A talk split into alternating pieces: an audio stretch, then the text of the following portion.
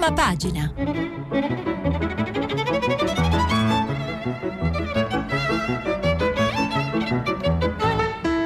Questa settimana i giornali sono letti e commentati da Alberto Faustini, direttore dei quotidiani L'Adige e Alto Adige. Per intervenire telefonate al numero verde 800 050 333, sms WhatsApp anche vocali al numero 335 5634 296. Alberto Faustini, laureato in sociologia, dal 2011 dirige il quotidiano Alto Adige e dal marzo del 2019 ha assunto anche la direzione dell'Adige di Trento. In passato ha diretto i quotidiani La Nuova Ferrara, Il Corriere delle Alpi e Il Trentino. Ha collaborato con la RAI, con radio e tv locali, ha insegnato teoria e tecnica della comunicazione di massa e diretto la comunicazione di Invitalia a Roma e l'ufficio stampa della provincia provincia autonoma di Trento, membro della giuria del premio Estense, del premio internazionale De Gasperi, del premio La Giara e del premio Mafai, negli anni ha intervistato in vari incontri pubblici oltre 600 fra i principali personaggi della vita culturale, politica e sociale del nostro paese. Buongiorno e bentrovati. Eccoci di nuovo qui a parlare di giornali, a parlare di profondità delle parole. Partiamo con i titoli principali. Il Corriere della Sera Ora l'Italia cerca la cura. Annuncio dello Spallanzani. Isolato il virus. In Cina i guariti superano i morti. Oggi rientro dei nostri connazionali, poi la quarantena. Messaggio di Mattarella al presidente Xi. La Repubblica su questo dice gli angeli del virus, isolato a Roma grazie a tre ricercatrici, una è precaria a 1500 euro al mese. Italiano con la febbre, rimpatrio negato. Grande spazio sulla prima pagina di Repubblica anche a un'intervista di Gad Lerner a Bossi dopo ne parleremo. Il Fatto Quotidiano preferisce titolare su Renzi che lavora per Salvini, il patto dei due Matteo, d'accordo su tutto, prescrizione regionali e persino Verdini. Il, isolato comunque il coronavirus, anche questo titolo c'è sul Fatto Quotidiano in prima pagina, ora possiamo trovare i farmaci e il vaccino, parla il professor Ippolito dell'Istituto Spallanzani. La verità Amministrazione a 5 Stelle, la Raggi sbaglia data su Roma Capitale e ci casca persino Papa Francesco. L'articolo di Marcello Veneziani quello a cui dedica l'apertura alla verità e si parla della festa per i 150 anni delle elezioni della città, festa che parte oggi. Peccato, dice Veneziani, che la legge risalga al 1871, il compleanno cade dunque nel 2021. Ancora sulle prime pagine il messaggero lotta al virus, svolta a Roma, un team di donne dello Spallanzani isola il morto Morbo, speranza dice il ministro, un successo, ora la cura è possibile. La Cecchignola accoglie i 56 italiani, uno resta in Cina con la febbre e l'Organizzazione Mondiale della Sanità dice stop alle fake news e anche di questo cercheremo di parlare. La prof e la precaria, il segreto siamo stati rapide, è una delle interviste alle scopritrici appunto del, del morbo, quelle che sono riuscite ad isolarlo. Passiamo sempre per quello che riguarda i titoli principali, poi cercheremo invece di approfondire più di una notizia, alla prima pagina della stampa. Le ricercatrici italiane, così abbiamo svelato i segreti del coronavirus. Oggi il rientro dei 67 connazionali finiranno in un'ex caserma. Corsa per il vaccino, lo Spallanzani, nelle Filippine intanto prima vittima non cinese. Riempiamo i frigo, possono arrivare a vietarci la spesa. Questa invece è una cosa che arriva dalla comunità asiatica, se ne parla appunto sulla stampa. Sulla stampa stampa c'è una grande foto anche sui tre accoltellati per strada a Londra, è terrorismo islamico. Curiosamente questa notizia non ha grandissimo spazio sui giornali nazionali, iniziamo ad avere una sorta di assuefazione evidentemente anche per gli attentati. Il giornale titola Antivirus Italia, scoperta decisiva, a Roma isolata la malattia, la cura è più vicina, Pechino ringrazia il giorno, ucciso un pedone ogni 16 ore. E questa invece la scelta de, del giorno in prima pagina. Strage continua sulle strade in gennaio. Gli investitori erano spesso ubriachi o impegnati al cellulare. Cercheremo di approfondire anche questa notizia. Anche in questo caso invece grande spazio alla ricercatrice dello Spallanzani che dice abbiamo lavorato giorno e notte e così ho isolato il virus. Libero titola a Roma in 48 ore trovano il virus. Dagli italiani una lezione donne al mondo, medici, donne allo Spallanzani, meridionali, sono riusciti a fare il miracolo, meritano applausi e gratitudine e poi dicono che al sud non fanno nulla. Ricerca poco finanziata e l'editoriale di Vittorio Feltri che dice camici bianchi esaltanti, ma i politici purtroppo non capiscono. Ma approfondiamo almeno un istante questa notizia con il Corriere della Sera, la squadra di donne e le notti al microscopio, poi i salti di gioia, le scienziate autrici della scoperta. Tra loro c'è anche una precaria, questo non dimentichiamolo. È Margherita De Bach che scrive sul Corriere e dice che la donna che lavora con i virus non ama ritrovarsi sotto i riflettori, anche se ammette di essere riuscita a fare con la sua squadra quello di cui pochi sono capaci. Isolarne uno non è roba da poco, soprattutto se non è conosciuto conosciuto, lo hanno fotografato in pochi ed ha sul collo il fiato di tutti i migliori gruppi di ricercatori del mondo. Maria Rosaria Capobianchi, 67 anni di Procida, è la coordinatrice del team quasi interamente rosa che ha stanato l'agente infettivo responsabile di migliaia di contagi e circa 300 morti. Quando lo abbiamo visto al microscopio e abbiamo capito che era proprio lui, in reparto ci sono stati salti di gioia. Ricorda l'annuncio in notturna delle colleghe Francesca Colavita e Concetta Castilletti, presenti nel laboratorio di massima sicurezza dello Spallanzani, nel momento in cui il microorganismo importato dalla Cina si è rivelato. Il 219N-CoV, preso dal liquido del paziente cinese tuttora ricoverato in ospedale, ha cominciato a replicarsi velocemente e si è dimostrato capace di danneggiare le cellule aggredite, alterandone la forma. La prova schiacciante che fosse proprio lui il grande ricercato. Maria Rosaria, scrive ancora Margherita De Bach sul Corriere della Sera di oggi, dirige da vent'anni il laboratorio di virologia dell'Istituto Nazionale per le malattie infettive. Altri venti ne ha passati eh, china sul banco dell'Università La Sapienza, dove ha imparato a diventare una virologa artigiana. Laureata in genetica umana, specializzata in virologia, decise di trasferirsi a Roma per realizzare i sogni di ricercatrice e soprattutto per seguire nella capitale Felice Cerretto, l'uomo che ha sposato nell'80 sposata con il quale ha due figli. Dice che è merito suo se è arrivata a questo livello. Ha tollerato le mie assenze, i continui viaggi, il ritorno a casa in orari improbabili. Ha capito quanto fosse importante per me poter coccolare le mie cellule. Già, perché così è descritte da questa virologa, schiva e poco avvezza a interventi mediatici, i virus sono dei tipetti da maneggiare con le dovute cautele, rispettando i loro tempi di risposta, quasi vezzeggiandoli con dei trucchetti. Ha le stesse frasi carezzevoli nei confronti dei suoi perfidi sfidanti. Concetta Castilletti, 56 anni, due figli, orgogliosa di essere ragusana. Ho concittadini accoglienti come me, soprannominata Mani d'Oro per la capacità di sfruculiare i microbi sotto la capa ha alle spalle una famiglia unita che è la sua grande alleata. A casa sono abituati a vedermi impelagata nelle emergenze. Non ricordo una vita diversa da questa. È stato sempre così. A lobby del basket non lo gioca, ma con marito e figli si occupa di una società romana con squadre in serie B e C. Lei accompagna i bimbi ai campi estivi.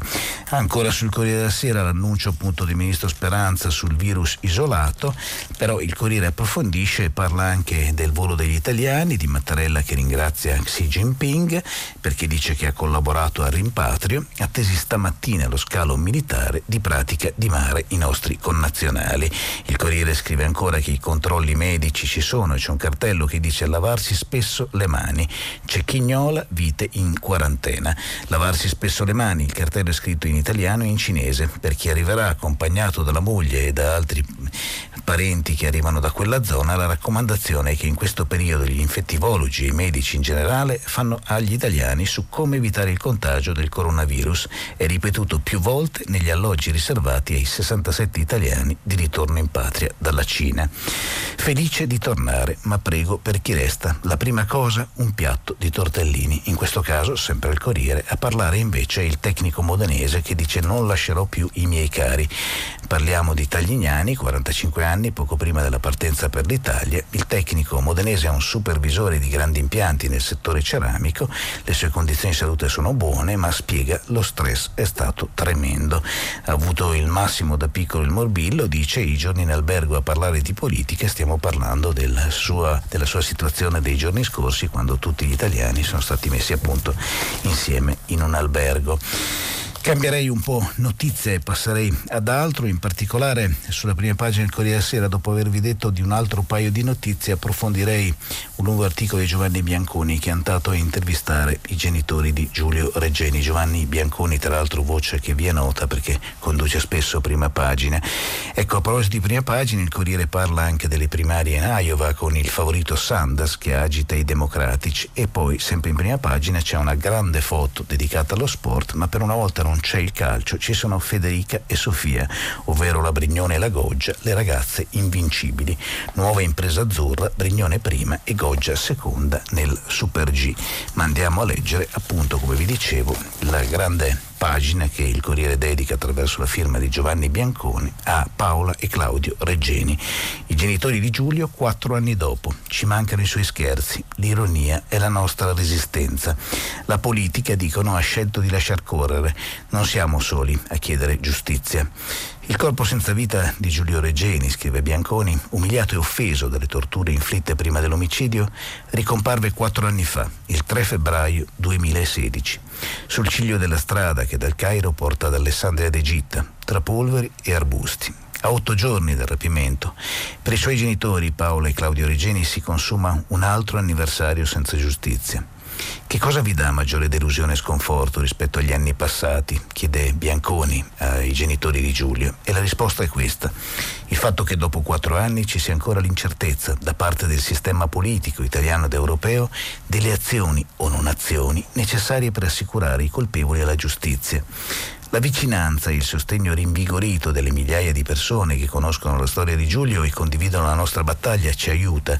Questo quarto anniversario è particolarmente sentito nelle piazze, con vari e significativi eventi, e ha dato a tutti coloro che ci sono vicini una forte carica per continuare. È incredibile. Tanti ci hanno scritto e scrivono per comunicarci le emozioni provate leggendo il nostro libro. Insomma, il popolo giallo è sempre con noi e noi lo ringraziamo. È una scelta quella di scrivere il libro che nasce da lontano, spiegano Paola e Claudio Reggeni, ma essendo da sempre parte attiva nella ricerca di verità e giustizia, dovevamo imparare a dosare le energie sui vari piani in cui siamo coinvolti, il piano affettivo, quello cognitivo, quello conoscitivo e quello relazionale. A un certo punto è scoccato un via libera, ora siamo pronti, si fa, anche perché incontrando molte persone abbiamo avviato una lunga narrazione che probabilmente ha fatto maturare la consapevolezza della necessità di raccontare la nostra tragedia, o meglio, la tragedia di Giulio, a più persone. È stato come rafforzare ulteriormente il senso di quello che stiamo facendo, lasciando una traccia indelebile per storicizzare i fatti e le emozioni in maniera corretta, senza fantasie inutili, fuorvianti e deleterie. Poi dicono anche che il dolore rimane fortissimo, parte della forte ingiustizia subita da Giulio, ma ricordiamo che ci sono egiziani che ogni giorno subiscono la stessa sorte. Non va dimenticato, altrimenti saremo complici degli egiziani che hanno sostenuto e sostengono che sia stato un caso isolato. Come genitori il cui figlio ha subito la violazione di tutti i diritti umani, siamo mutilati, oltraggiati, feriti, lacerati, ma anche risoluti, forti della solidarietà di una moltitudine di persone. Siamo nel giusto e non siamo soli. Per questo, dicono ancora a Giovanni Bianconi sul Corriere della Sera di oggi, Paolo e Claudia Reggeni, per questo siamo in qualche modo inarrestabili. Non possiamo permetterci di non agire, lo dobbiamo al nostro Giulio e a tutti i Giuli che chiedono giustizia. Però appunto c'è la sensazione che la politica abbia deciso di lasciar correre e questa è una sensazione molto amata, come si può immaginare, molto, molto dolorosa insomma, per quello che riguarda i genitori di Reggeni. Londra Gand, eh, dicevo che se ne parla anche troppo poco forse sui giornali di oggi, Londra Gand, folla nel panico, scrive il Corriere, anche una donna con il coltello, cinque feriti, attentatrice bloccata in Belgio, la polizia inglese uccide invece l'aggressore. Ora Boris non esclude la rottura commerciale con l'Unione Europea. Su qualche altro giornale c'è un approfondimento a proposito di come può cambiare anche la questione della sicurezza ora che c'è stata la Brexit, se abbiamo abbiamo il tempo cercherò di parlarvene. Vi dicevo di Repubblica che dedica molto spazio all'intervista a Bossi che in apertura il vecchio Bossi che dice caro Salvini così sbagli tutto. Il padre della Lega dice il nazionalismo ci fa perdere, se vai con l'estrema destra resti solo. Il Nord vuole una voce. Giorgetti dice ancora nell'intervista a Gad Lerner Bossi, viene a trovarmi, il suo ruolo ora è indirizzare Matteo.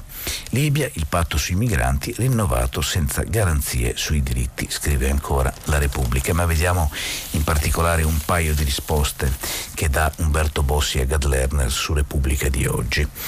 Si parla della sconfitta in Emilia Romagna e Gad Lerner gli chiede se era nell'ordine delle cose possibili. Mi ha fatto più impressione che la Lega di Salvini in Calabria sia rimasta appaiata a Forza Italia e a Fratelli d'Italia. La svolta nazionalista non doveva servire a sfondare al sud? chiede Lerner a Bossi e Bossi risponde è vero, ma mi lasci dire che con la linea nazionalista neanche in Emilia c'era da pensare di vincere. Bonaccini è stato bravo ad agganciarsi per tempo al treno di Lombardia e Veneto con il progetto del regionalismo federalismo differenziato. La Lega nazionalista invece gli ha concesso uno spazio che doveva essere il suo.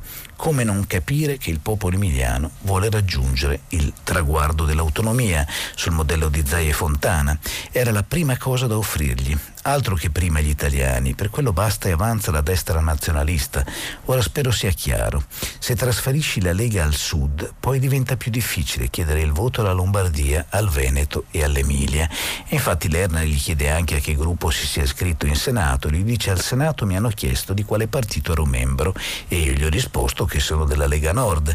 Ma la sigla, dice Bossi, non era prevista. A insistere sarei finito nel gruppo misto, allora ho aderito al gruppo Lega per Salvini Premier per forza di cose, ma una tessera nazionalista mica fa per me, ci sono tanti militanti che non approverebbero, molti sono già andati via, tirati dal movimento Grande Nord di Roberto Bernardelli, sbagliano prospettiva, soffrono perché la Lega ha tolto la parola al Nord, ma non è finito il mondo, un recupero è possibile. Poi dice ancora le alleanze con Le Pen e Orban possono aiutare sul momento, ma poi non sono spendibili e io sono e resto antifascista, dice ancora Bossi nella lunga intervista che Gallerner gli fa oggi su Repubblica.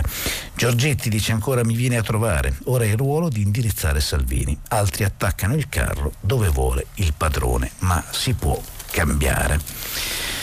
Sul fatto quotidiano vi dicevo molto spazio a Renzi che lavora per Salvini, il patto dei due Matteo, d'accordo su tutto, prescrizioni regionali e anche Verdini. Scrive in particolare Vanda Marra all'assemblea del suo mini partito, Renzi minaccia di mandare sotto Conte votando con la destra della Lega e di Berlusconi. La mossa del cavallo, il testo ancora non c'è, ma Matteo Renzi dal palco dell'Assemblea nazionale di Italia Viva, circondato da uno zoccolo duro sempre più residuale ma agguerrito, annuncia il titolo del suo prossimo libro. Non è quella di agosto, sarà la prossima, chiarisce. Quella che tutti si aspettano, un racambolesco salto nello schieramento avverso per appoggiare in maniera più o meno esplicita Matteo Salvini? Tanta strategia e tanta prospettiva sono decisamente troppo per l'ex Premier e sono troppo pure per l'omonimo leader leghista che si batte in una crisi ancora non tanto rovinosa da essere definitiva, ma sempre più conclamata. I due però qualche favore sotto banco se lo fanno sempre.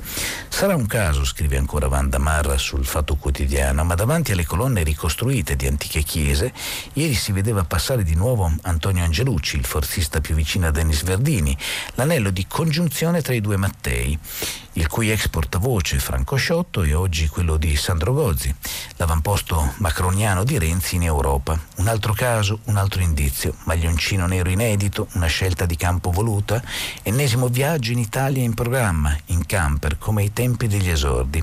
Renzi ha davanti due partite per dimostrare di essere vivo. Primo, le sei regioni al voto. Secondo, prescriz- la prescrizione. In entrambi i dossier le convergenze con la Lega si vedono. Al sud non serve il reddito di cittadinanza, serve un progetto. Al sud serve una nuova classe dirigente. Quando diciamo no a Emiliano, non diciamo no a una persona, ma diciamo no al peggior notabilato meridionale. Scandisce dal palco nell'entusiasmo generale Teresa Bellanova. Finora la sua candidatura non sembrava sul tavolo, oggi è una possibilità concreta. Con lei l'8% Parlamento è a portata di mano. Dimostrare di avere i voti è essenziale per Renzi. Stiamo ancora sul Fatto Quotidiano perché vi segnalo una lunga e interessante intervista fatta oggi a Rosi Bindi su Bachelet. Omicidio Bachelet, BR pilotate per eliminare i migliori uomini. Rosi Bindi dice a Silvia Truzzi, a 40 anni dall'assassino del giurista a Roma, la sua lieva ricorda il momento in cui il comando brigatista sparò. Nell'atrio della facoltà di scienze politiche, scrive Silvia Truzzi sul Fatto Quotidiano di oggi, in quell'angolo, accanto alla grande porta vetrata, c'è un lenzuolo di tela grossa e sotto il lenzuolo qualcosa che da lontano sembra un fagotto o un animale abbattuto. Sono le prime impressioni di Giampaolo Panza, allora giornalista di Repubblica, mandato a raccontare l'ennesima giornata di sangue degli anni di piombo. È il 12 febbraio del 1980, il giorno in cui viene freddato con sette colpi di pistola dei brigatisti Anna Laura Braghetti e Bruno Seghetti il professor Vittorio Bachelet, 54 anni ancora da compiere. È il vicepresidente del Consiglio Superiore della Magistratura, alla Sapienza insegna diritto amministrativo. Accanto a lui, quando viene avvicinato dai killer, c'è una giovane assistente, Rosi Bindi, ex parlamentare, ex ministro della Sanità. Oggi ha accettato di ricordare con noi il suo maestro, di cui ancora qualche volta parla al presente. Perché le Brigate Rosse scelsero Bachelet? chiede Silvia Truzzi a Rosi Bindi. Io credo che le BR abbiano perseguito il disegno di privare il paese delle persone migliori, di coloro che per competenza e rettitudine morale contribuivano a rendere migliore quello Stato che loro volevano abbattere, a rendere migliore il rapporto tra i cittadini e le istituzioni che volevano sovvertire. Di lì a qualche anno scoppierà Tangentopoli. Nessuno dei protagonisti era stato sfiorato dalle BR. Vittorio Bachelet era il vicepresidente del Consiglio Superiore della Magistratura, dice Rosi Bindi, e in quegli anni in cui la magistratura era così esposta al terrorismo era riuscito a rasserenare i rapporti tra politica e magistratura.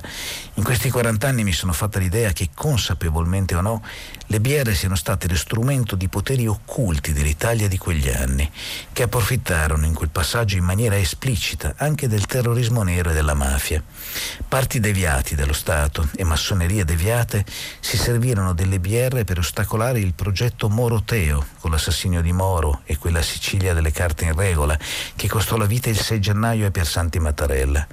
Bachelet era il vicepresidente del CSM che si adoperava per ricostruire gli equilibri costituzionali tra i poteri dello Stato. Bachelet non fa parte della generazione che scrive la carta, ma di quella successiva, che lavora alla sua applicazione.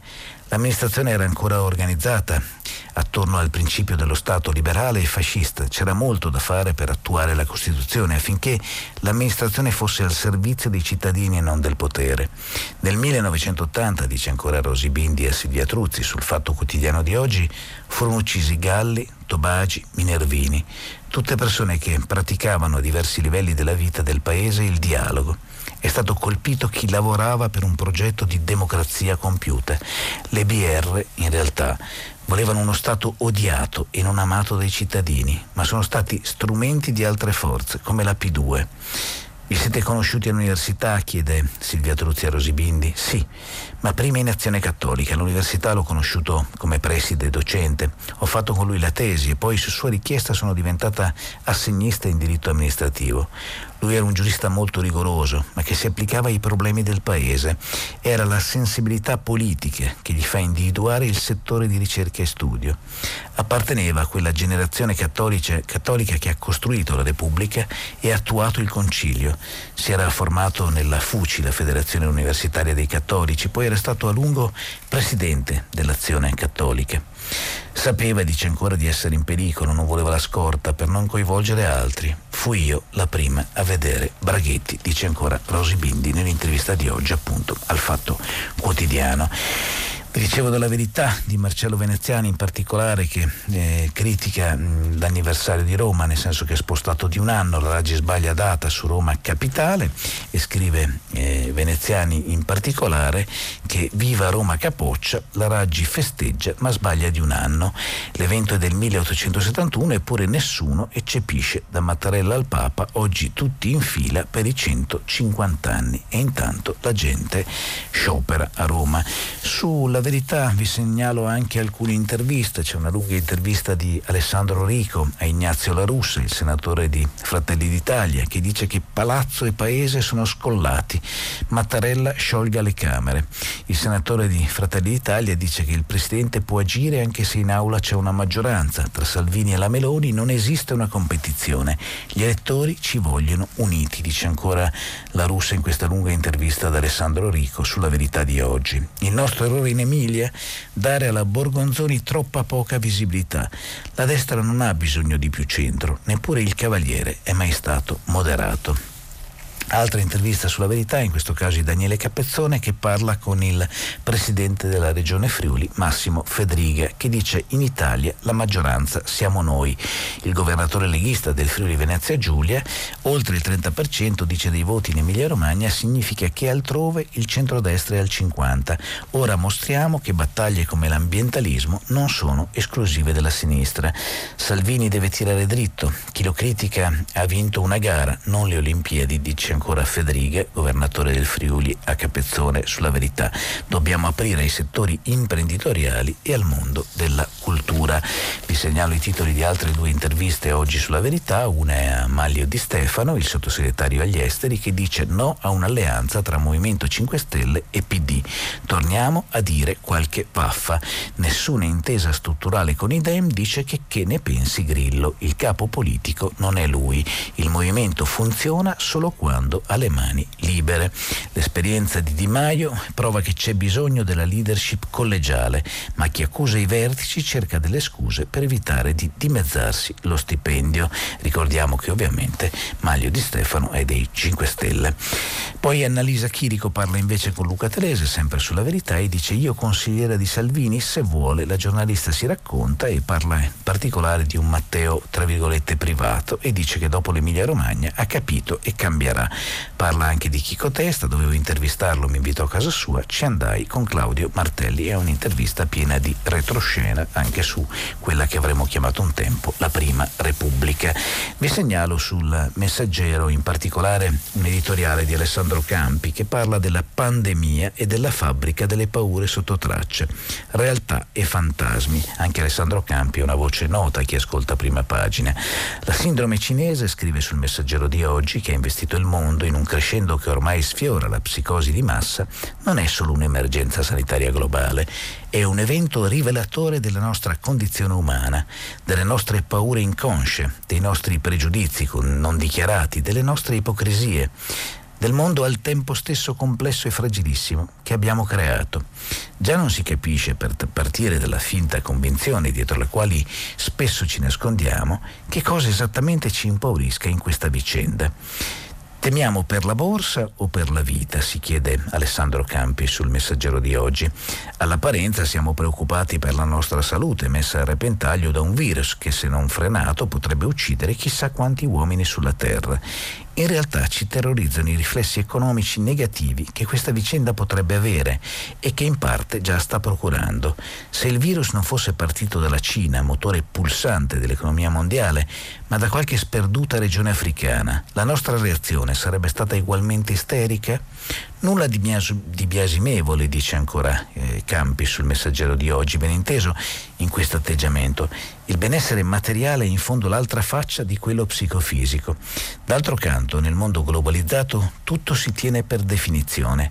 L'export del lusso, i consumi alimentari, il livello dell'occupazione, i flussi dell'informazione, l'organizzazione della sanità e la gestione del tempo libero, la stabilità dei regimi politici e il battito delle ali di una farfalla per cui lui si interroga appunto sulla pandemia, sulla fabbrica delle paure sotto traccia e in particolare dice che questa vicenda appare soprattutto rivelatrice del nostro senso di precarietà, fattosi paradossalmente sempre più grande a misura dei progressi che l'umanità ha registrato.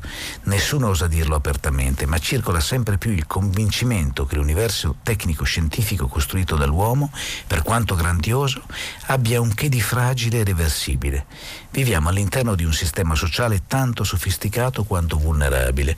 Ci accompagna il timore mentre godiamo i frutti di un benessere mai visto che un'improvvisa catastrofe possa riportarci all'età della pietra. Fra qualche settimana, un mese, probabilmente il coronavirus sarà poco più di uno spiacevole ricordo, come la mucca pazza, la viaria, la SARS e la peste suina. Ma ci resterà il sospetto che la fine del mondo in fondo ce la meritiamo e che essa prima o poi inesorabilmente arriverà, scrive appunto ancora Alessandro Campi sul messaggero di oggi. Sul messaggero vi segnalo anche, fra molte cose, insomma ci sono molte curiosità come su tutti gli altri giornali, ma in particolare vi dico che si parla di uno dei tanti misteri romani, di De Pedis, il boss dei misteri di Roma, ucciso 30 anni fa.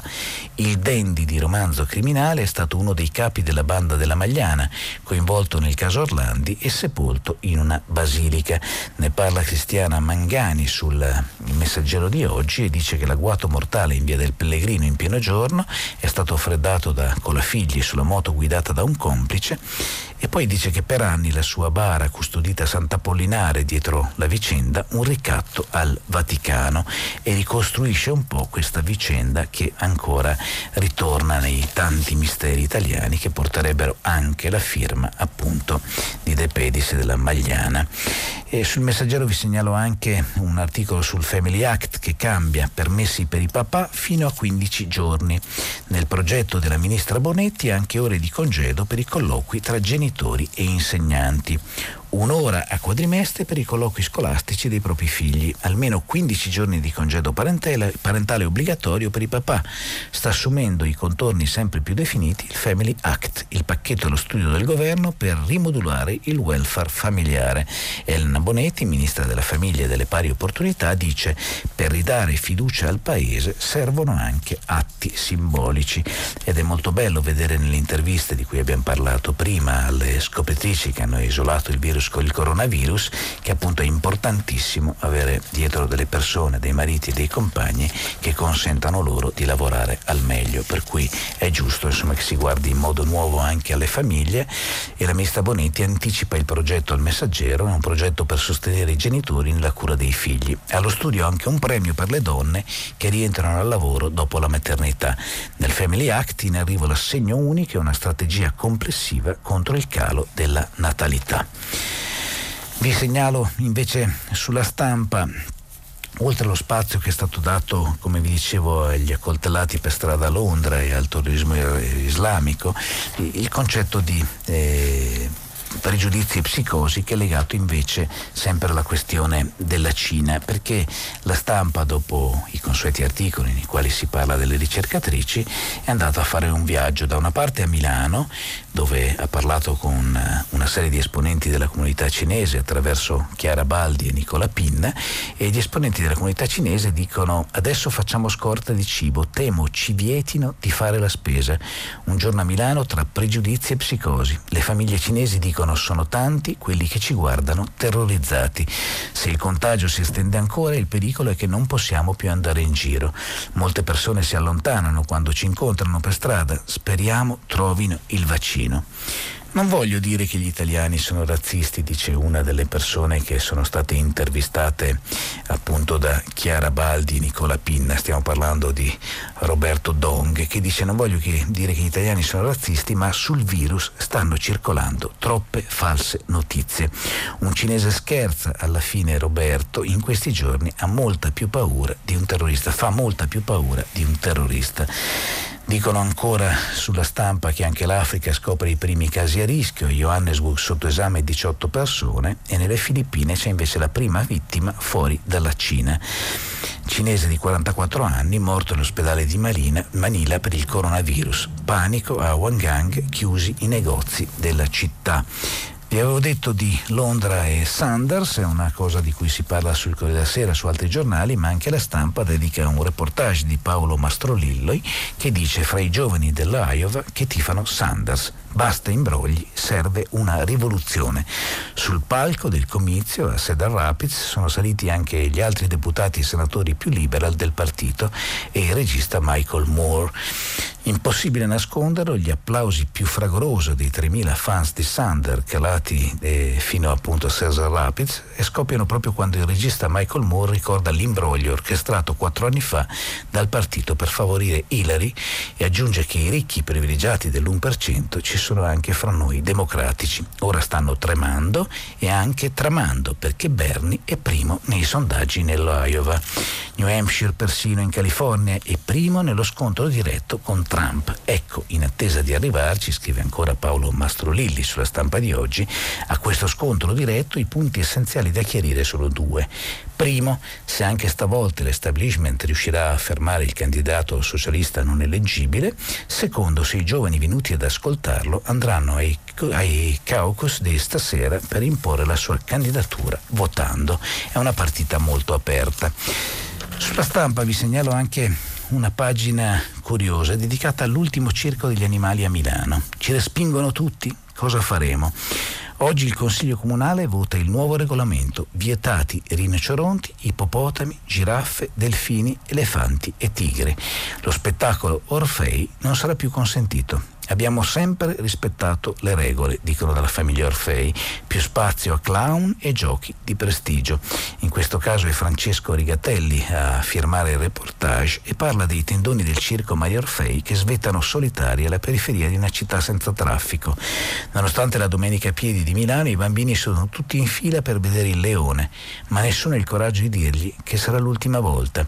Oggi infatti viene votato in Consiglio Comunale un nuovo regolamento sugli animali che comprende il patentino per i cani pericolosi, il divieto del collare a strozzo, del dare da mangiare ai piccioni, il via libero ai petti in ufficio, ma lo stop a cetacei, lupi, orsi, pinnipedi, rinoceronti, ippopotami, giraffe, delfini, elefanti, tigri, leoni e pantere nei circhi. Se non si tratta della fine della tradizione circense, poco ci manca, anche perché in molti comuni del bel paese si discutono provvedimenti simili. A forza di difenderli, questi animali li butteremo via. Se tutti facessero così, dove li metteremo? Commenta ironico Attilio Bellucci, direttore del circo, che però non sembra troppo preoccupato. È la solita storia, dice alla stampa. Gli animalisti si lamentano e i politici gli vanno dietro per ragioni elettorali. La nuova legge di Milano va contro tutti i ricorsi al TAL di ogni regione che abbiamo sempre vinto. Sarebbe una discriminazione impedirci di tenere gli animali che tra l'altro amiamo. Usiamo meno certe specie anche per questioni di costo e rispettiamo, rispettiamo scrupolosamente normative e controlli. Nessun divieto su tendoni e su professionisti, ha spiegato l'assessore competente Roberta Guainieri, ma solo sugli animali. Sul tema non esiste una norma nazionale e quindi abbiamo cercato di anticipare questo divieto in attesa della legge italiana, che recepiamo per così dire in anticipo.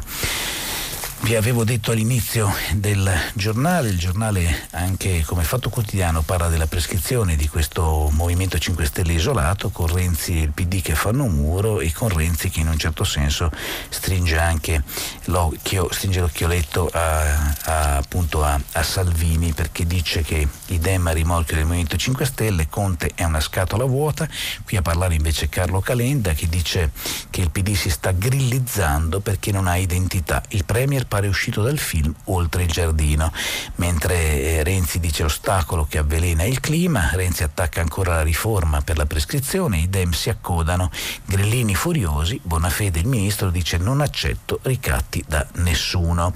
L'ultimatum di Matteo Renzi arriva a ora di pranzo e nella maggioranza PD 5 Stelle saltano i nervi. L'ex premier si rivolge direttamente al ministro della giustizia e gli chiede la resa. Bonafede dice fermati finché sei in tempo, noi in parleremo Parlamento voteremo contro la vostra follia sulla prescrizione e senza di noi non avete i numeri al Senato e forse nemmeno alla Camera. Non rinunceremo a secoli di civiltà del diritto per, per preservare lo status quo del governo. Il leader di Italia Viva indica anche la via d'uscita del caos giallorosso perché la resa sia onorevole. Vi abbiamo offerto un comodo stratagemma con gli emendamenti Annibali al mille proroghe. Usatelo. Appello che fa innervosire assai il PD perché esattamente esattamente quella la scappatoia che si voleva tentare di usare per disinnescare la mina di una riforma, quella di Bonafede, ormai sommersa da una valanga di critiche di tutti gli operatori del diritto e definitivamente rottamata proprio dai vertici della magistratura.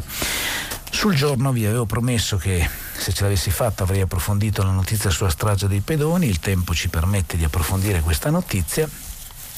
Gennaio da incubo, scrive Rita Bartolomei sul giorno di oggi. Strage di pedoni sull'asfalto un morto ogni 16 ore. La denuncia della SAPS che dice in 19 casi gli investitori erano ubriachi, drogati o pirati. La piaga del cellulare la chiama con una provocazione vecchia pandemia per dire che sono numeri shock, ma non fanno rumore. Un pedone morto ogni 16 ore, 46 a gennaio, 26 uomini e 20 donne, ragazzi e nonni, 20 sono over 65. Una strage. Giordano Biserni, presidente dell'Associazione Amici della Polizia Stradale, manda avanti i numeri, come sempre.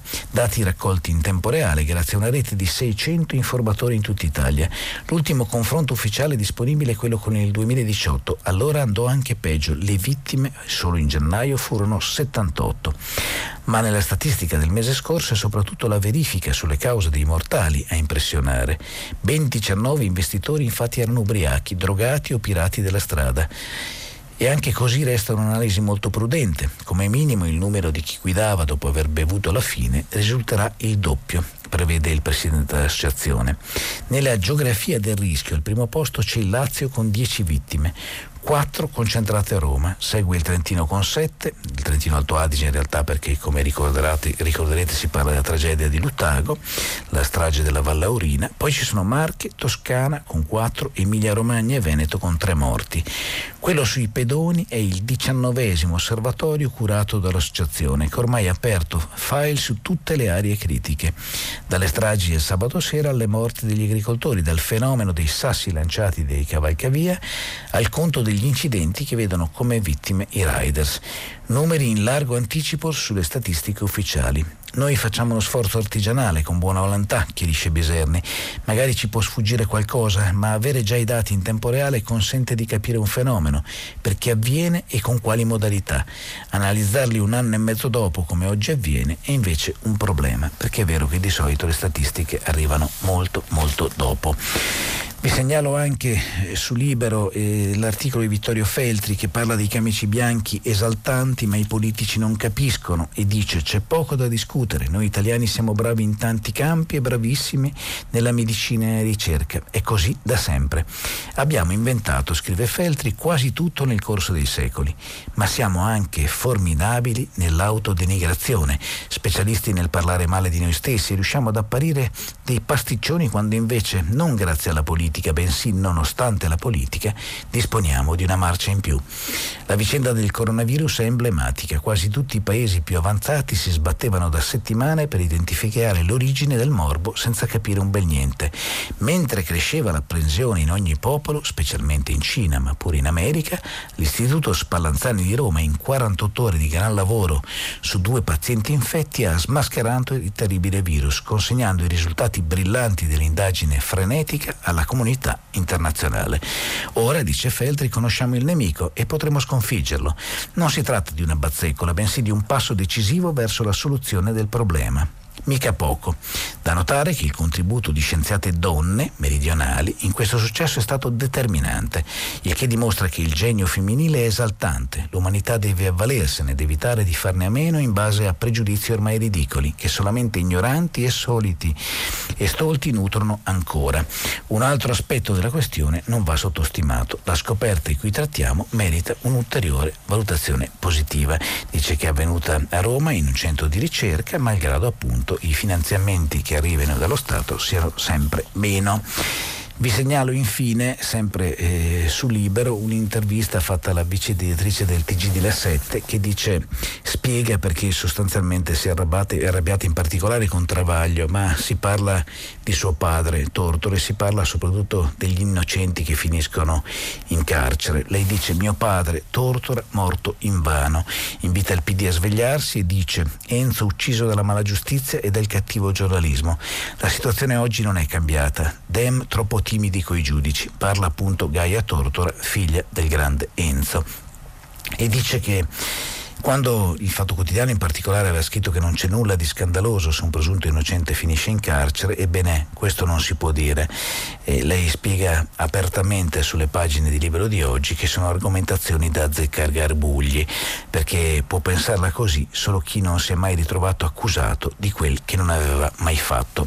A proposito di tifoserie, dice che il paese è già diviso in tifoserie se i giornalisti alimentano lo scontro tra manettari e garantisti, tutto diventa più complicato. Travaglio nello scuso, dice ancora, anche se legale, resta scandaloso che un innocente sia in cella ma ancora peggio di quello che scrive il direttore del fatto, per difendere le sue idee insulti i colleghi. Questo non si può fare. A proposito del carcere preventivo, Gaia Tortore dice che è una realtà del nostro diritto, ma questo non significa che non si possa cambiare. Ci sono misure alternative, non c'è volontà politica di risolvere la situazione. Parla poi della lobby dei giudici, quella della magistratura è la lobby più potente d'Italia, secondo Gaia Tortora. Uno dei mali della giustizia è proprio che i giudici pretendono di non essere mai messi in discussione e la politica politica li segue dicendo che le sentenze non si commentano. Ma perché? E qui mi fermo, finisce la prima parte, fra poco ci sarà il filo diretto, vi ricordo che stiamo pubblicando i vostri messaggi anche vocali sul sito di Radio 3. A tra poco. Buongiorno, bentrovati. Vi ricordo che come sempre stiamo pubblicando i vostri messaggi anche vocali sul sito di Radio 3. Vi ricordo anche che gli sms vanno mandati come di consueto al 335 56 34 296. Ma vediamo subito se c'è la prima telefonata. Pronto? Pronto? Buongiorno. Buongiorno. Posso Sono chiederle Anna. chi è da dove, e da dove chiama? Da Venezia. Anna mi ha detto? Sì. Mi dica Anna, buongiorno. Buongiorno. Allora, io ho telefonato perché sono rimasta un po' stupita e mm, incredula un po' sulle uscite che sono state fatte prima ieri al telegiornali e oggi a quanto pare hanno continuato a riportare sulle scoperte del coronavirus senza togliere nulla ovviamente alle nostre ricercatrici che sono state bravissime, in realtà la notizia è praticamente falsa, cioè l'Italia non è stato il primo paese che ha scoperto, che ha isolato il coronavirus. Parla del pastore di Parigi e della Cina, no? Perché so esatto. che anche esatto. altri hanno scritto sì al, al, sito di Radio 3, ma mi dica, mi dica Anna, non voglio... Eh no, esatto, appunto per me è stato un po', eh, mi ha molto stupito ieri quando l'ho sentita alla radio alla televisione, ho detto ma non è possibile, cioè nel senso che sarà comunque da settimane che se ne parla e io lo so forse grazie alla rassegna stampa di Radio 3 perché ovviamente la mia fonte di formazione principale è questa. E, e no, niente, la ringrazio Anna, domando, esatto, la ringrazio. Allora le posso dire che eh, innanzitutto grazie della domanda che tra l'altro fa anche Luca perché dice che è ben contento del lavoro dello Spallanzani ma chiedo se sia un quotidiano che riporti che il genoma del coronavirus era stato sequenziato e condiviso dalla Cina che al Pastore a Parigi lo avevano già isolato credo la settimana scorsa. Qual è la differenza tra la nostra informazione e quella cinese controllata dal governo? Allora diciamo che sulla prima domanda è vero si è parlato molto poco di ciò che ha fatto il Pastore di Parigi si è parlato invece molto effettivamente di ciò che hanno fatto le ricercatrici italiane, ma il lavoro era già molto avanzato. Non è che però qui per fortuna ci sia una stampa controllata come quella cinese. Però Anna la ringrazio e le dico che il nostro problema è sempre lo stesso. Infatti qui a Radio 3 scopre che invece c'è un'apertura al mondo. Il problema è lo stesso qual è? Quello di guardarci l'ombelico, quello ad esempio di parlare solo di una cosa e non di un'altra. Pensi a questi giorni quando il femminicidio per esempio è passato in secondo piano, in questi giorni hanno ucciso sei donne in una settimana praticamente ma non se ne parla, si preferisce parlare d'altro. Tendiamo però a guardarci sempre l'ombelico, questo è il grande limite, magari insieme le nostre scienziate, le nostre ricercatrici appunto con quelli del Pastore, quelli che arrivano dalla Cina riescono anche a trovare più velocemente un rimedio per il coronavirus. Grazie per averlo segnalato Anna. Pronto? Sì, Massimo Pecoretti da Trento, buongiorno. Buongiorno direttore. Massimo. Eh, Dunque, in merito all'articolo di Repubblica eh, nel quale si parla dei morti sulle strade, sì. dei pedoni in particolare. Era del giorno, ma che nell'ultimo mese, dalla strage in Alto Adige di quei sette ragazzi in avanti, si dà un'enfasi eccessiva alle cause di alcol, droga e uso del cellulare che sdoganano delle scuse per giustificare le stragi sulle strade, le quali in realtà ci sono comunque, ci sono da sempre, specialmente negli negli spazi urbani, negli ambienti urbani dove incidono per il 70% ed è una questione di disegno degli spazi urbani.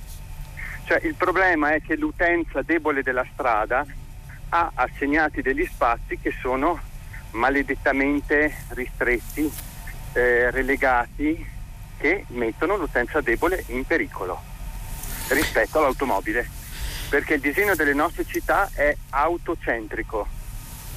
La ringrazio Massimo, la ringrazio e, devo dire, dire una considerazione molto interessante perché di fatto come sempre parla della nostra cultura, della nostra cultura anche del, del, costruire, dell'abitare, è vero, siamo autocentrici, basta pensare a molte delle strade che ci sono in Italia, ai pochi passaggi pedonali, ai pochi semafori, anche alle rotatorie fatte a volte in modo maldestro.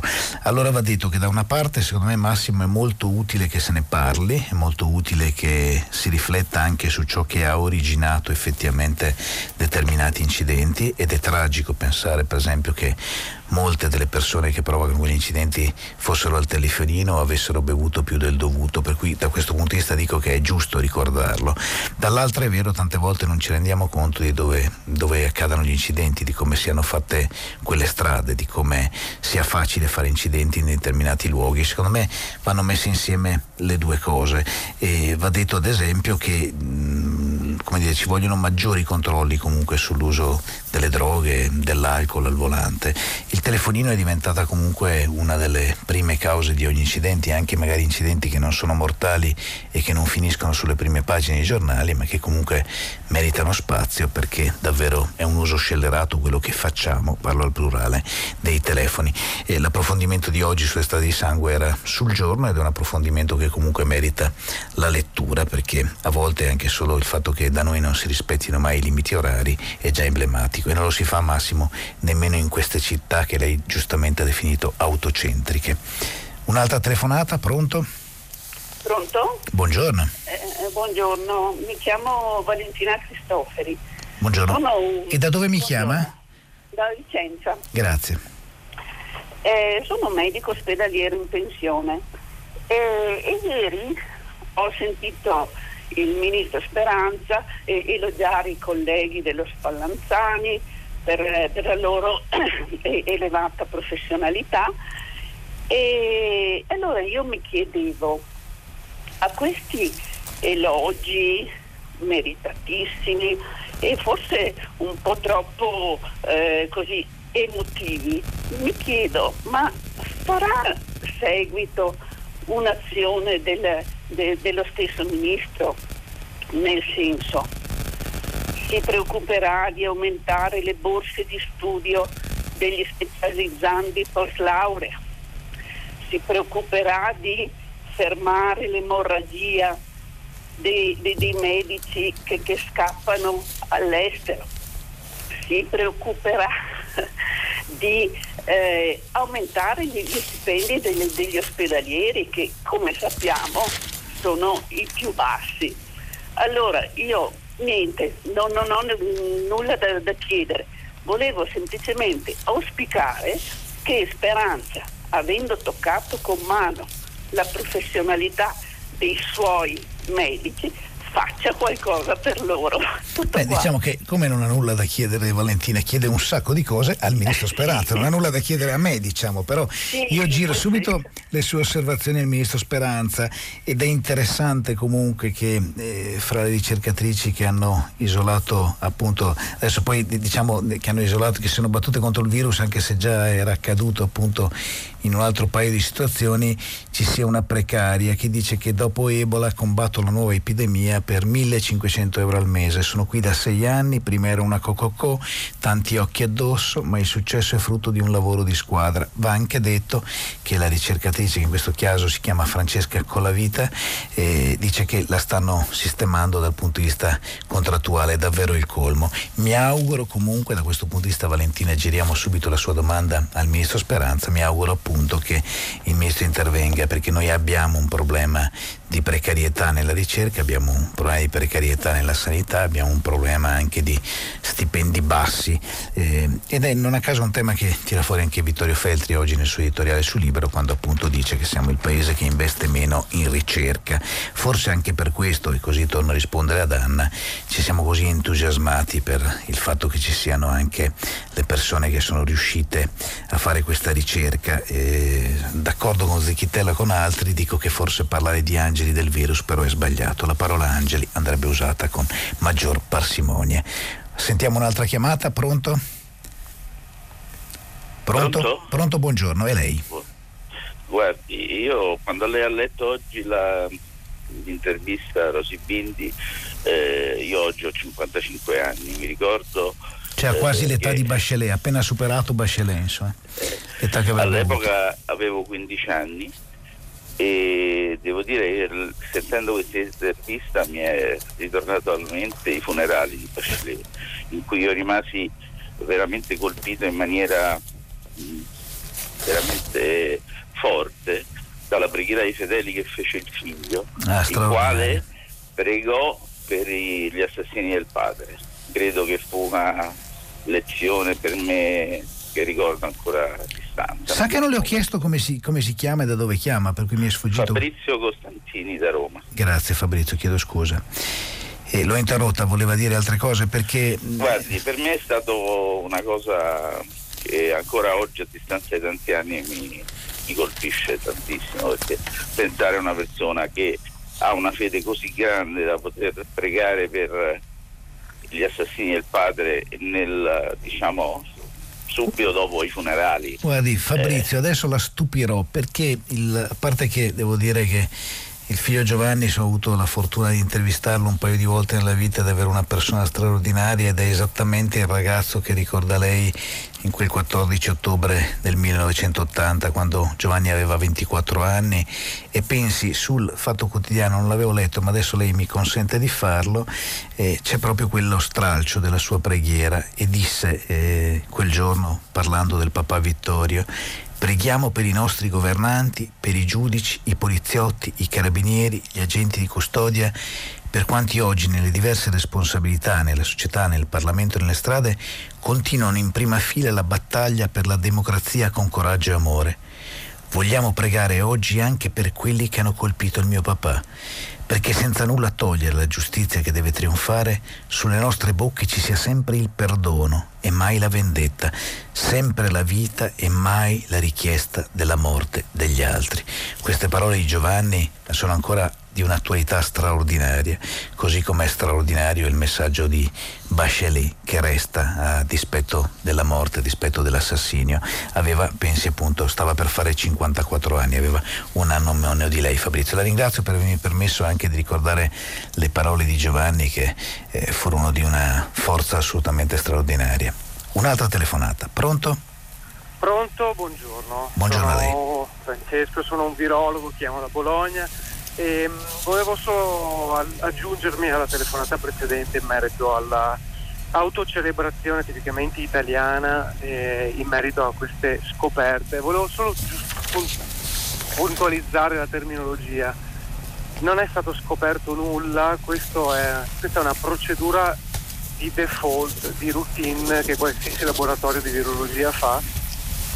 E quindi così volevo semplicemente eh, aggiungere il mio pensiero a quello che era stato puntualizzato dalla prima ascoltatrice eh, di oggi. Però Francesco posso prego, fare una domanda prego, io a lei? Prego, è importante, cioè comunque è importante ciò che, che, è successo in queste ore allo Spallanzani di Roma per la ricerca, è comunque importante, al di là forse dell'enfasi eccessiva che ha accompagnato queste cose?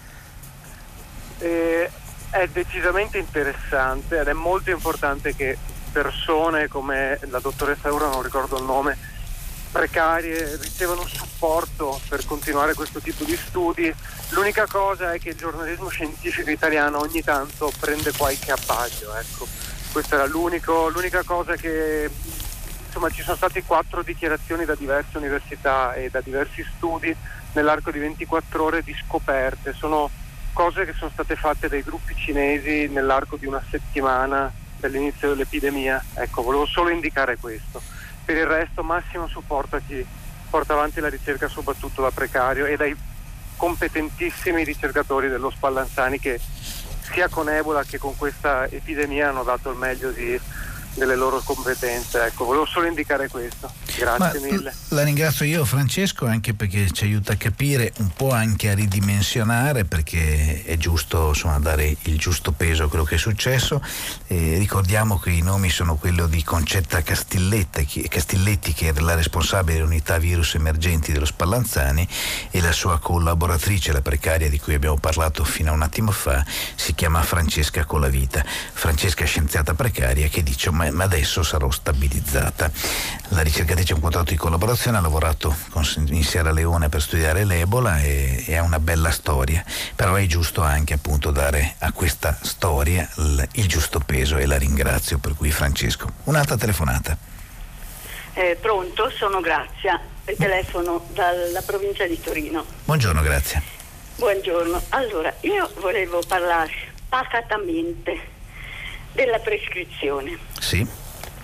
Allora, come ignorare che noi siamo in un contesto paese eh, che ogni giorno vede sotto gli occhi di tutti un caso di corruzione e, e che è, ha un, una grande criminalità organizzata. E volevo dire che il numero delle prescrizioni cioè in cui è stata dallo Stato, lo Stato ha rinunciato a esprimere giustizia, dal 2005, anno dell'ex legge Cirielli che ha allungato i tempi del processo e accorciato i termini della prescrizione, è stato di più di un, da, dal 2005 adesso oltre un milione e 500 mila eh, casi.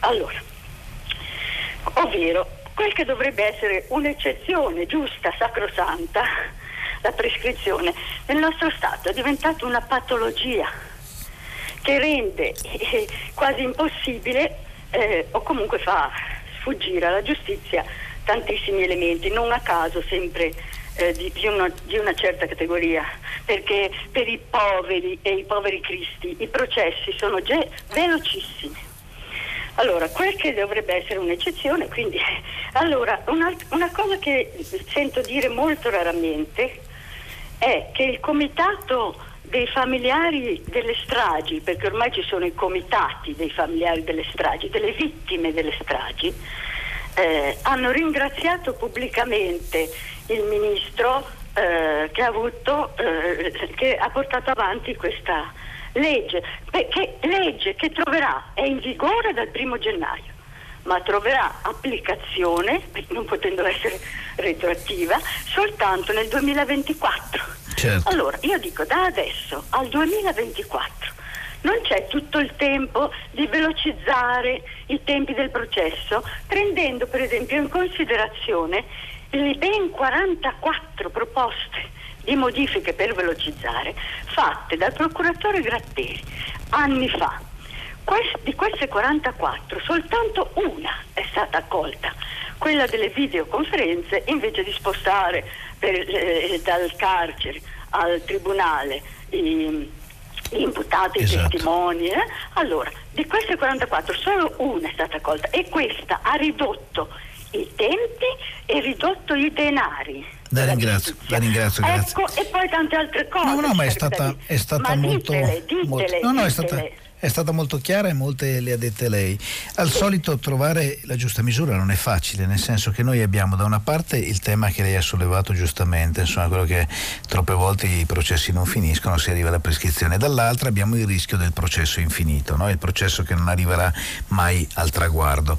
Non è facile trovare un equilibrio, diciamo che in questo caso la, la riforma Bonafede sembra però scontentare un po' tutti, nel senso che è stata criticata da una parte e dall'altra, cioè tanto tanto dagli avvocati quanto da molti esperti che arrivano dal mondo dei giudici, quanto ovviamente dai partiti che ne stanno parlando.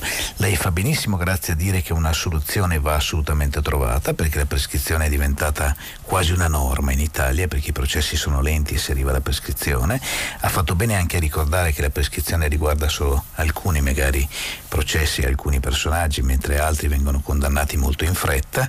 E, è anche vero che probabilmente in casi come questi bisogna fermarsi, cercare un'intesa, non tanto eh, un'intesa politica, ma un'intesa anche con il mondo delle persone che operano all'interno della giustizia, mondo che oggi si trova davvero a un bivio perché il tema della prescrizione è gigantesco, e, anzi arrivo a dire è sconfinato, considerato quello che troppe volte abbiamo visto, però dall'altra il rischio effettivamente del processo infinito è, è ugualmente importante perché un processo infinito alla fine porta allo stesso risultato, cioè che non si trova un colpevole. Secondo me è giusto affrontare il tema, forse non è questo il modo, in tutti i casi io mi auguro che al di là dei voti contro o a favore dei governi che rischiano sempre di cadere su ogni riforma, mi auguro invece ci sia ancora il tempo con qualche emendamento di prendere una legge che è giusto fare e renderla magari compatibile con le esigenze che arrivano dal mondo della giustizia visto nel suo complesso. La ringrazio, chiedo se c'è un'altra telefonata, buongiorno. Buongiorno, mi, mi chiamo Massimo e vorrei intervenire come mio omonimo eh, Pegoretti sul, su autocentrico, no? sul fatto che siamo autocentrici. Esatto, esatto. Io condivido molto quell'intervento e vorrei aggiungere anche alcune altre cose. Eh, intanto la lettura dei dati, perché allora io vorrei capire davvero qual è la causa di questa strage, perché se il 20% è attribuibile, come ha detto lei, a pirati della strada, ubriachi e drogati, l'80% dei casi vorrei capire a chi sia da attribuire perché la stragrande maggioranza. In secondo luogo vorrei dire che eh, anche di quei casi più eclatanti in cui c'è una forte responsabilità del conducente, noi parliamo spesso di persone che vanno in cronaca perché sono fatti veramente, come dire, quasi eccezionali, ma poi il codice della strada applica l'omicidio stradale a chiunque vada in giro e questa secondo me è una criminalizzazione intollerabile perché ogni automobilista, e siamo quasi tutti automobilisti, viene trattato come una persona che abbia una volontà omicidia quando si siede sull'auto. Io non mi sento un assassino, può darsi che un giorno non vorrei mai mi capiti di uccidere una persona, ma non posso essere trattato da assassino, anche se fosse colposo. Ma que- questo, questa criminalizzazione che è in atto è intollerabile secondo me, perché siamo tutti potenziali vittime. Poi ho anche un figlio che potrebbe morire per la strada investito, indubbiamente. Eh, quindi, però, ecco, io credo che ci sia molta superficialità nell'affrontare questo tema e vorrei dire altre due cose. La prima è che c'è un'ipocrisia enorme perché noi facciamo pubblicità a delle automobili sempre più veloci, sempre più grandi, sempre più performanti, da un lato, allora se vogliamo veramente risolvere il problema dovremmo ripensare tutto, anche un sistema economico che non c'è volontà di ripensare. Va bene, quindi questo allora davvero dico è il prezzo da pagare, ma lo scelgono i politici e non devono buttarmelo poi addosso a me che vado in giro per strada, questa è la prima cosa. E la seconda cosa che vorrei dire è che effettivamente non solo c'è un'urbanistica eh, che non è mh, diciamo adeguata al pedone oggi, ci sono anche strade, lei è della regione del Trentino, quindi avrà una realtà diversa, ma la stragrande maggioranza delle città italiane, secondo me, almeno la mia, ha problemi di buche, di scarsa segnalazione verticale e orizzontale delle strisce pedonali, di, di, di illuminazione anche delle strade, ha tutta una serie di, di, problematiche che aumentano il problema. E in ultimo io vorrei spezzare una lancia, vorrei aprire una discussione sui limiti di velocità, perché quando si, si impongono limiti di velocità eccessivamente bassi e insens- addirittura appunto da divenire insensati, perché in strade due corsie chiuse da guardrail alti due metri e continui dove il pedone per, per entrare dovrebbe eh, eh diventare un alpinista, mettere i limiti a 30 all'ora è insensato, per, le persone perdono il, sen- il, senso del limite di velocità, cioè la credibilità del limite che viene segnalato viene persa completamente. Le persone quando leggono un segnale 30 all'ora non pensano che sia realistico e non lo rispettano più. Questo è molto importante e diventa controproducente. Ecco. Grazie Massimo, molto gentile. E vi ricordo che gli sms invece si possono mandare al 335 56 34 296. Non capisco se è un problema del computer e della RAI che ho qui io in dotazione o dell'iPad che sto usando, ma vedo pochi messaggi, non capisco se si è creato qualche problema sulla rete. Massimo, però arrivo alla, alla sua risposta. E, allora, innanzitutto eh, non era esattamente una percentuale e non era esattamente una ricerca, nel senso che il giorno parla di fatto dei dati elaborati dall'Associazione Amici della Polizia Stradale che ammette appunto che non sono come i dati Istat, ma sono dati che eh, si raccolgono dai giornali e il numero de, dei 19 era riferito a nei, nei, casi specifici c'erano 19 gli incidenti causati da alcol o droga di quelli che ci sono stati nel mese di gennaio, cioè non è una percentuale precisa, nemmeno loro lo dicono.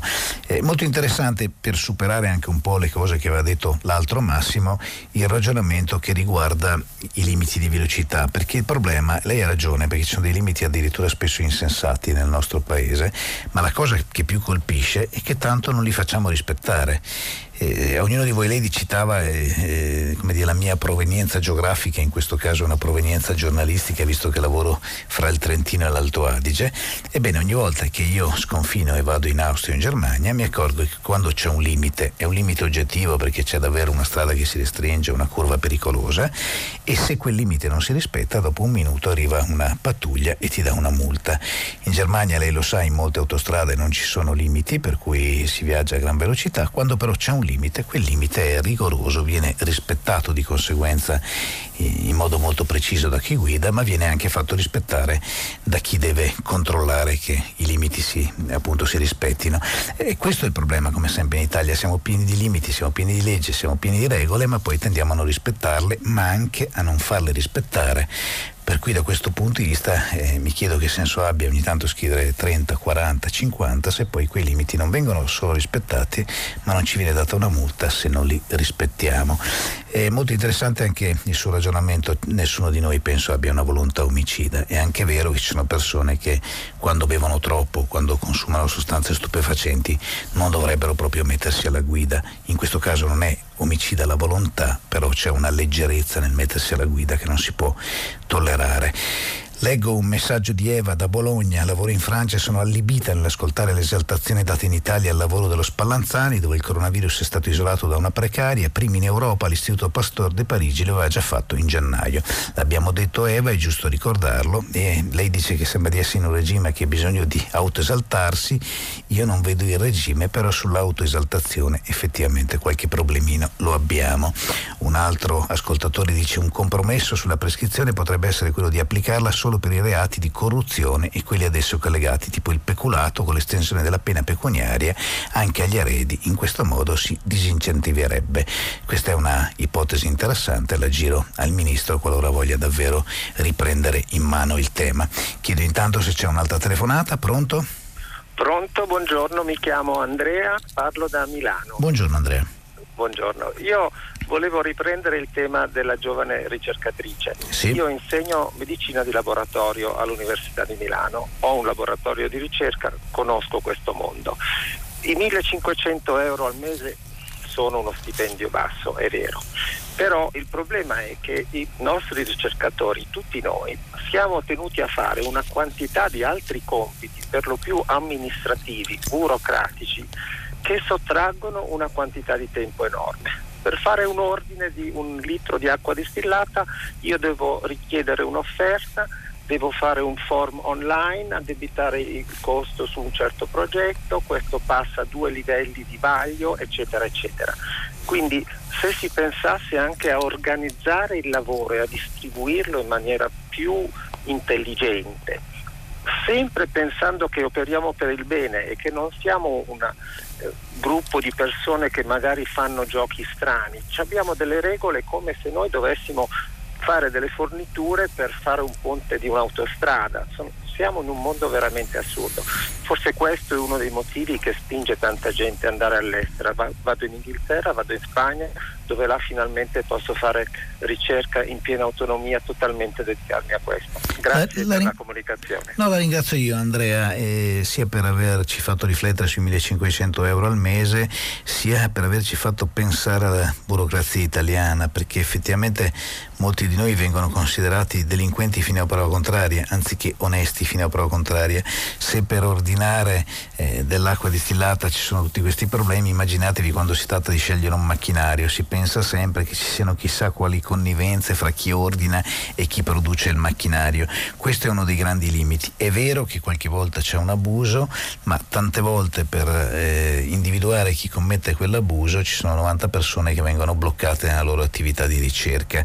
A volte bisogna davvero ritrovare una cosa banale che si chiama fiducia e fa bene anche ricordarci quanto il peso della burocrazia cambia anche il vostro mestiere, il vostro mestiere di ricercatori, il vostro mestiere di medici, il vostro mestiere anche eh, dire, in altri settori perché siamo fortemente limitati da tutte queste regole.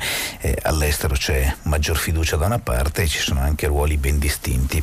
Eh, ci scrive Mustafa da Treviso che leggendo un giornale online senegalese si è sbattuto in una bella notizia che potrebbe interessare gli ascoltatori prima pagina di tutti gli italiani. Si tratta della firma di un accordo tra Italia e Senegal per tre nuovi progetti di cooperazione per un valore complessivo di 14,3 milioni di euro in sicurezza alimentare, agricoltura, sostenibilità e scolarizzazione. Gesti simili potrebbero essere considerati azioni concrete per fermare l'immigrazione clandestina, altro che chiusura dei porti. Immaginiamo se tutti i paesi sviluppati lo facessero per il terzo mondo, ovviamente senza nessun interesse dietro, avremmo evitato tanti morti nel deserto e in mare e nessuno si sentirebbe invaso. La ringrazio molto per questa notizia, Mustafa, l'abbiamo letta come ha visto integralmente proprio per raccontare di questi progetti che hanno un valore complessivo di 14,3 milioni di euro in sicurezza alimentare. Eh, L'Italia, devo dire, fa molto anche in questo senso e spesso queste notizie non finiscono sui giornali ed è un errore. Eh, si fa molto anche nelle singole regioni per la cooperazione internazionale, per la solidarietà, per non parlare di quell'esercito di volontari che in ogni paese della nostra Italia eh, ogni giorno si impegna per dare un aiuto non solo al terzo mondo. Sentiamo un'altra telefonata, pronto? Eh, buongiorno, sono Renata e telefono da Genova. Buongiorno Renata. Eh, io vorrei parlare mh, degli spettacoli circensi. Dirò delle ovvietà, sono cose che più o meno mh, tutti dovremmo pensare, cioè poniamoci un po' il problema di quanti animali muoiono durante la cattura e il trasporto cioè il circo è bello, ma non, non, per gli animali, in quanto sovente dietro questi spettacoli sono, eh, c'è una prigionia, c'è una sofferenza, pungoli elettrici, fruste, perché vengono eh, in questo modo eh, gli, gli, si insegnano certi, certi esercizi che sono contro natura vengono tenuti in gabbie anguste, obbligati a, de- a compiere degli esercizi contrari alla loro natura. Cioè se i bambini non dovrebbero imparare a pensare che tutto questo è lecito e inconsapevoli della sofferenza che c'è dietro questi, questi spettacoli. Io vorrei il trasferimento di questi animali in centri per la riabilitazione alla vita selvatica, incentivi ai circhi che dismettono gli animali, revisione dei meccanismi di contribuzione pubblica in modo che i circhi possano sopravvivere col personale umano, cioè i clown, i trapezzisti, i funamboli, i gio- giocolieri, cioè senza più ricorrere ad animali selvatici. La ringrazio Renata, mi viene in mente il Cirque du Soleil e chi riesce a fare grande circo anche senza animali. Eh, secondo me è un tema molto interessante, nell'intervista che ho letto oggi fatta eh, ad Attilio Bellucci che è il direttore del circo in questione, cioè il circo Mario Orfei che arriva a Milano e lui dice ovviamente che si rispettano scrupolosamente normative e controlli, però è vero, insomma, gli animali certo non sono abituati a, a vivere ammaestrati. E da una parte c'è una grande tradizione che è anche un pezzo di cultura del nostro paese, quella del circo, è una cosa molto importante, dall'altra c'è una società che è profondamente cambiata e che giustamente pone un'attenzione molto diversa nei confronti degli animali. Eh, stamattina leggendo i giornali ho scoperto che la Grecia è stato il primo paese dell'Unione Europea ad aver posto ancora nel 2012 un divieto totale sull'utilizzo di qualsiasi animale nei numeri circensi. E probabilmente lì i circhi sono cambiati, ma i bambini continuano a gioire guardando le persone anziché gli animali. Bisogna trovare forse dei luoghi diversi nei quali gli animali possono essere comunque guardati e amati dai bambini senza necessariamente essere dentro i tendoni di un circo. Emilia Romagna e Campania limitano l'attività di tutti quei tendoni viaggianti che mettono in scena esemplari selvatici. Nel 2017 invece la giunta comunale di Lucca ha vietato la presenza di circhi o altre attrazioni dello spettacolo viaggiante che impiegano animali, per cui come vede la piccola rivoluzione sta andando avanti. Mi scrive Laurea da Cuneo, sempre al 335 56 34 296, vorrei chiedere se non ci sono ancora monopattini negli incidenti perché ho visto la sera al buio girare su strada questi veicoli e le luci sono molto in basso, improbabili da vedere, i guidatori senza giubbotto visibile, se andassero su piste ciclabili andrebbero bene ma così sono molto a rischio, li ho visti in città passare anche sotto i tunnel scarsamente illuminati. D'altro canto, se viaggiassero sui marciapiedi sarebbero comunque un problema non avendo sempre spazi grandi per i passaggi pedonali. Come sa anche questo è un dibattito molto aperto nel paese, c'è, prima sono stati vietati, poi c'è stata un'apertura, adesso tendenzialmente possono girare nelle nostre città salvo qualche eccezione, però è vero che sono davvero poco visibili, al momento non ho dati statistici precisi anche perché questi mezzi sono davvero arrivati da poco nelle nostre città e non erano citati nemmeno della ricerca fatta da questa associazione che si chiama appunto Amici della Polizia Stradale di cui vi ho parlato prima, a proposito dell'inchiesta che eh, dedica questo argomento il giorno di oggi, però ecco segnalo eh, soprattutto a chi deve poi regolare il traffico nelle città italiane questo tema dei monopattini e degli altri mezzi di questo tipo che effettivamente viaggiano a gran velocità e sono pericolosi devo dire anche sulle piste ciclabili perché è vero che da una parte ci piacerebbe vederli lì perché darebbero meno fastidio, dall'altra è anche vero che sulle piste ciclabili ci sono ovviamente i ciclisti che magari la sera non riescono a, a vedere chi viaggia su questi mezzi, insomma è un tema interessante. Forse non sono ancora finiti sui giornali perché mi auguro che gli incidenti in questo caso non siano così gravi da meritare le prime pagine. Un'altra telefonata, pronto? Sì, buongiorno, mi chiamo Peppino e telefono da Varese. Buongiorno Peppino. Eh, mi, faccio seguito a quanto già si è detto questa mattina sul fatto de, della nostra informazione che riguarda eh, prevalentemente il nostro ombelico. Una non notizia, in un paese africano in questo, eh, dall'inizio dell'anno si sono susseguite alluvioni catastrofiche eh, che hanno portato certamente decine e decine di morti, il numero è difficilmente eh, valutabile, certamente migliaia di persone senza casa, eh, senza nulla da mangiare, una situazione veramente eh, disastrosa. Il paese a cui mi riferisco è il Burundi, il nome evoca tutta una serie di considerazioni, ma soprattutto la domanda che faccio anche a lei, esperto di comunicazione, di questa notizia non è apparsa mezza parola sui giornali, sulle televisioni italiane, nulla, eh, nulla. E forse una riflessione, eh, come già questa mattina è stata avviata, eh, andrebbe fatta sul perché eh, non succede nulla. La ringrazio Peppino. E, allora le dico che mh, si fa un calcolo molto interessante il calcolo è che ogni giorno sulle scrivanie dei caporedattori dei giornali arrivano circa due copie di Via col Vento, cioè questo per dare un'idea della quantità di notizie che arrivano tramite agenzie senza considerare internet, la rete, i social. Questo cosa vuol dire? Che ogni giorno bisogna fare una selezione della notizia. L'altra cosa che eh, significa questo è che tendiamo a volte appunto a privilegiare le notizie che ci sembrano vicine non quelle che ci sembrano lontane. C'è qualche giornale che fa un'eccezione, penso all'Avvenire, al Manifesto e ad altri che hanno sempre una finestra aperta sul resto del mondo e che hanno parlato anche del Burundi. Lei fa bene però a ricordare a noi giornalisti che dovremmo noi sforzarci di costringere gli italiani a guardare oltre il nostro ombelico perché questa tendenza è, è assolutamente deleteria. Se lei guarda alcuni giornali fatti in altri paesi si accorge che le notizie che riguardano quel singolo paese magari arrivano a pagina 28, però è anche vero che i giornali italiani sono un po' lo specchio di come i giornali poi si leggono, per cui a volte quando un giornale dedica molto più spazio a questioni straniere scopre di essere meno letto, per cui è un tema molto interessante per me anche un importante stimolo. Simonetta dice buongiorno, la burocrazia strozza qualsiasi settore della pubblica amministrazione, a scuola noi insegnanti non possiamo raccogliere i pochi spiccioli degli alunni per qualche attività, incontri, uscite, musei, eccetera, lo Stato non si fida di noi. Chi li raccoglie li versa con tanta buona volontà, una rappresentante dei genitori evidentemente al di sopra di ogni sospetto. La ringrazio Simonetta per aver tirato fuori questo tema perché è vero, noi oggi siamo strozzati dalla burocrazia e strozzati soprattutto dalla mancanza di fiducia. Ci parla invece Maria del welfare familiare, eh, richiede politiche affidabili e continuative che finalmente introducano sgravi fiscali proporzionali al numero dei figli. Anche questo è un tema molto sentito. Io mi auguro che nella riforma che la ministra sta per portare al governo e poi al Parlamento ci sia anche questo. Noi ci fermiamo qui, dopo il giornale radio Nicola La Gioia conduce pagina 3 a seguire le novità musicali di primo movimento e alle 10 come sempre tutta la città ne parla. A domani, buona giornata.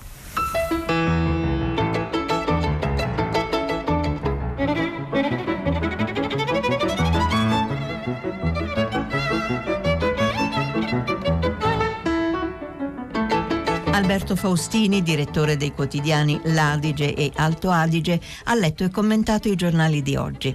Prima pagina è un programma a cura di Cristiana Castellotti, in redazione Maria Chiara Beranec, Natascia Cerqueti, Manuel De Lucia, Marco Pompi. Posta elettronica, prima pagina chiocciolarai.it. La trasmissione si può ascoltare, riascoltare e scaricare in podcast sul sito di Radio 3 e sull'applicazione Rai Play Radio.